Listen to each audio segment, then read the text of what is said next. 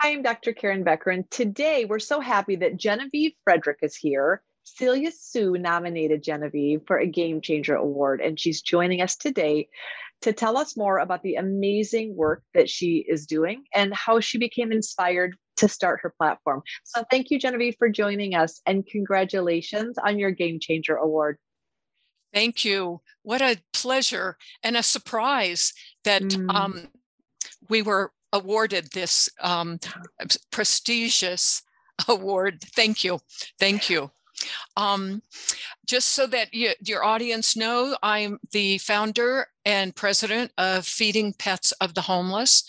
We were awarded a nonprofit 501c3 in 2008. We provide pet food, and emergency veterinary care to pets that belong to homeless people across the country and into Canada. Mm, so wonderful and so needed, Genevieve.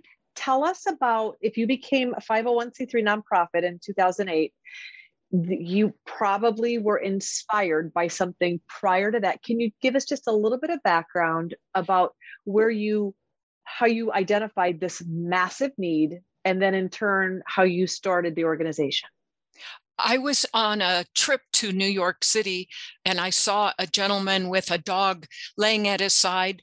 Um, he, he didn't look like he was panhandling, and the dog was not uh, on a leash or had a collar, but the dog was right there with him.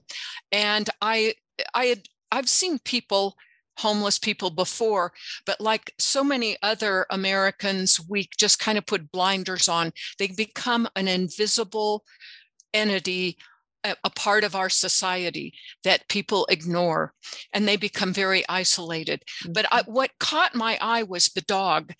And so when I came back to my hometown, I started doing a little investigating and I called a number of national coalitions that work with homeless. And I asked them how many homeless are out there with animals. And their response was something like 5, 10%. Nobody really knew. And yeah. we still don't really have any hard statistics on that. But I came back and I thought, how is this guy feeding this dog when he can hardly take care of himself for whatever reason that, that he became homeless. So um, I had kind of an aha moment where I thought, hey, I could help feed these animals if I could get businesses to be a donation site and then take that pet food to a local soup bank or to a food bank um, then that's how the food would get distributed. So a woman like myself wouldn't go to the food bank directly, but would take it to my groomer, my uh, veterinary hospital, some kind of a, a business. And so that's what my thought was. So from there, I started the program in 2008 it evolved and we keep adding programs to mm. our with the support of all of our donors we couldn't do it without them you just bet. to give you an idea since 2008 we've spent over 2 million dollars mm. just on veterinary care so the homeless do not we don't give them money the money the, the invoices are paid directly to our hospitals at time of service. Mm. Right now, we have um, over a thousand hospitals across the country that we have worked with, and we're adding new ones every day.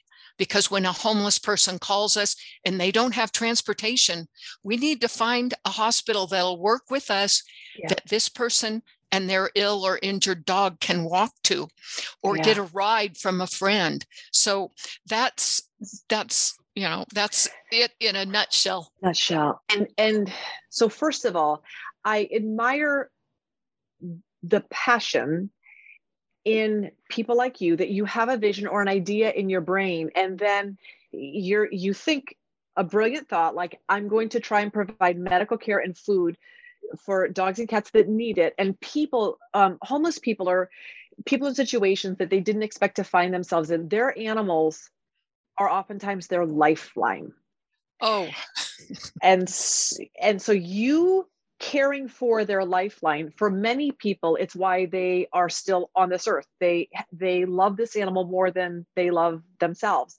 You caring for what they care about is such an important piece of caring for them but then you've had to put into place all of the steps to then finally provide that care and i can't imagine all that went into you working out the system to where it finally worked. But God bless you, you did it and it's working. So you have more than a thousand veterinary clinics around North America that you can then plug the recipients, the, the patients that need medical care into these hospitals. And then you also have volunteer transport sometimes if, if needed. And then you pay the animal hospital directly. So if there was a for anyone listening or reading, a couple different things I want to uh, talk about.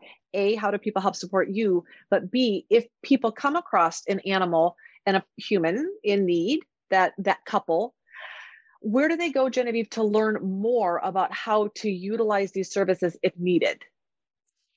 Okay, so um, it, I'll kind of back into your questions. We, if somebody sees somebody on the streets with an animal, and even if the animal looks healthy, they can tell this person there's an organization out there that will take your call and we do answer the phone. it's not yeah. something you sign up for on the website, although you can go through our website, which is petsofthehomeless.org, or you can call us direct at 775 841 7463. We do an interview. One of our case managers, if you're if you're calling and your animal sick or ill, our case manager will take that call. They will do an interview. We will verify homelessness Mm-hmm. either by um, the manager at a homeless shelter or a manager at a food bank or a soup mm-hmm. kitchen or a police officer or a social worker. There's all kinds of ways that we can verify that this person is truly homeless. And then we will identify a hospital we will pre-approve an exam and the hospital is expecting a call from this homeless person to set up the appointment. Mm. As you know, right now, appointments are being pushed out two weeks unless unless it's a true emergency if it's mm-hmm. an earache or a, a tooth that needs to be pulled or or but if it's a, a, a, laceration or you know there's a loss of blood and the animal is really really ill and it could die yeah that is where um, we will try to get them in as quickly as possible so um, wonderful we have uh, distributed our donation sites have taken over 782 tons of pet food and supplies. Mm. Um, and I want to to be clear that the pet food goes to low income as well as the homeless. So mm-hmm. if you're a family that goes to a food bank to get food, always ask if they have cat food, dog food, or cat litter, whatever your needs are for your family unit. And you know, these animals, when we when we talk to the homeless that call us, they're they are just they're so guilty because they don't have the resources to right. help their best friend their companion that that little bundle of fur that provides them with protection especially if you're a woman with warmth unconditional love yeah. and they are non-judgmental mm-hmm. so it's it's you know it's a pleasure for me every day coming to mm. work and being able to help these people and their animals because yeah. we are helping these people and i was you know my, my second question is what what there's a lot of reasons why it, it, you would be inspired to get out of bed every day looking at the depth and the breadth of the homelessness issue in north america and the number of those homeless people that have animals those animals are their best friends. There's a tremendous amount uh, that you are contributing to keeping those humans filled with hope because you are fixing their animals, there, there's this direct correlation of keeping them afloat and supported by supporting and undergirding the physical health of their animals and nourishing their animals. There, of course, is so much to be appreciative for. But I have to assume that on, on a bigger picture, you can see the unbelievable impact you're having on the human associated with that dog or cat. I, I can only imagine that you're able to step back and really take a deep breath and, and see the importance of this really critical work. It, that is so true. Every day, all of our staff yeah. are they're very um, uh, compassionate about their jobs because they know they are helping these pets and these humans yeah. um yeah it's you know if if there's one thing that i could reach out to tell the world is that please do not prejudge these homeless people mm-hmm. you don't know how they got there there mm-hmm. are hundreds of reasons that brought them into homelessness. And once they're in homelessness, it is pretty difficult to get out. It's yeah. a struggle every single day. And when you have a pet, that struggle even is more so oh. because a lot of the homeless shelters don't allow pets. Yeah. A lot of, you know, motels, hotels, um, they just don't allow pets. Uh, we found that a lot of our clients are living in their vehicles.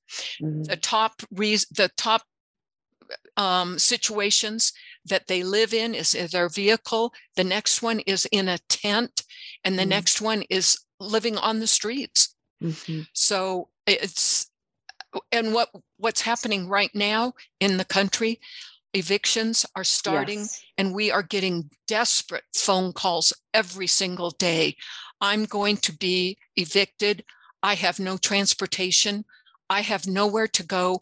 I have two dogs, one cat, you know, whatever the situation is for them. And uh, they're reaching out to us because they don't know what to do. Yeah. And there's so few shelters that will allow pets that, you know, th- our advice is call Salvation Army, call yeah. Catholic Charities, call these other organizations in your own community mm-hmm. and and you're not alone. There yeah. are going to be well I read somewhere there's going to be 3.5 million people homeless once this starts rolling out and I it breaks my heart. It's it's devastating. And yet these people are our our friends are you know there we've got people in our circles that we know are in these progressively darker situations.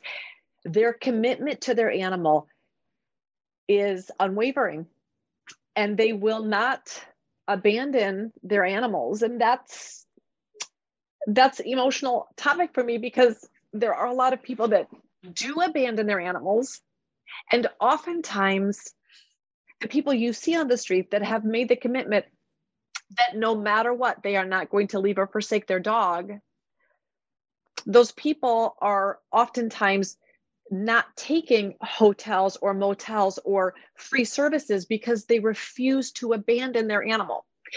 And that is so admirable and so necessary for us to support those people because they are making an incredible sacrifice for their dog or their cat or their animals.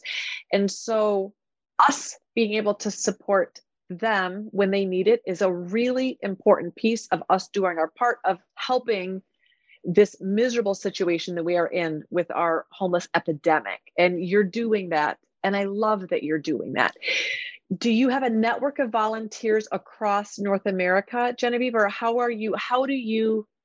How do you undergird and support such a massive network in so many different states and provinces? Well, we have a volunteer coordinator who helps people um, finding out what what do you want to do as a volunteer for our organization? Mm. do you want to have a pet food drive? Do you in your neighborhood or are you a business that would like to be a donation site?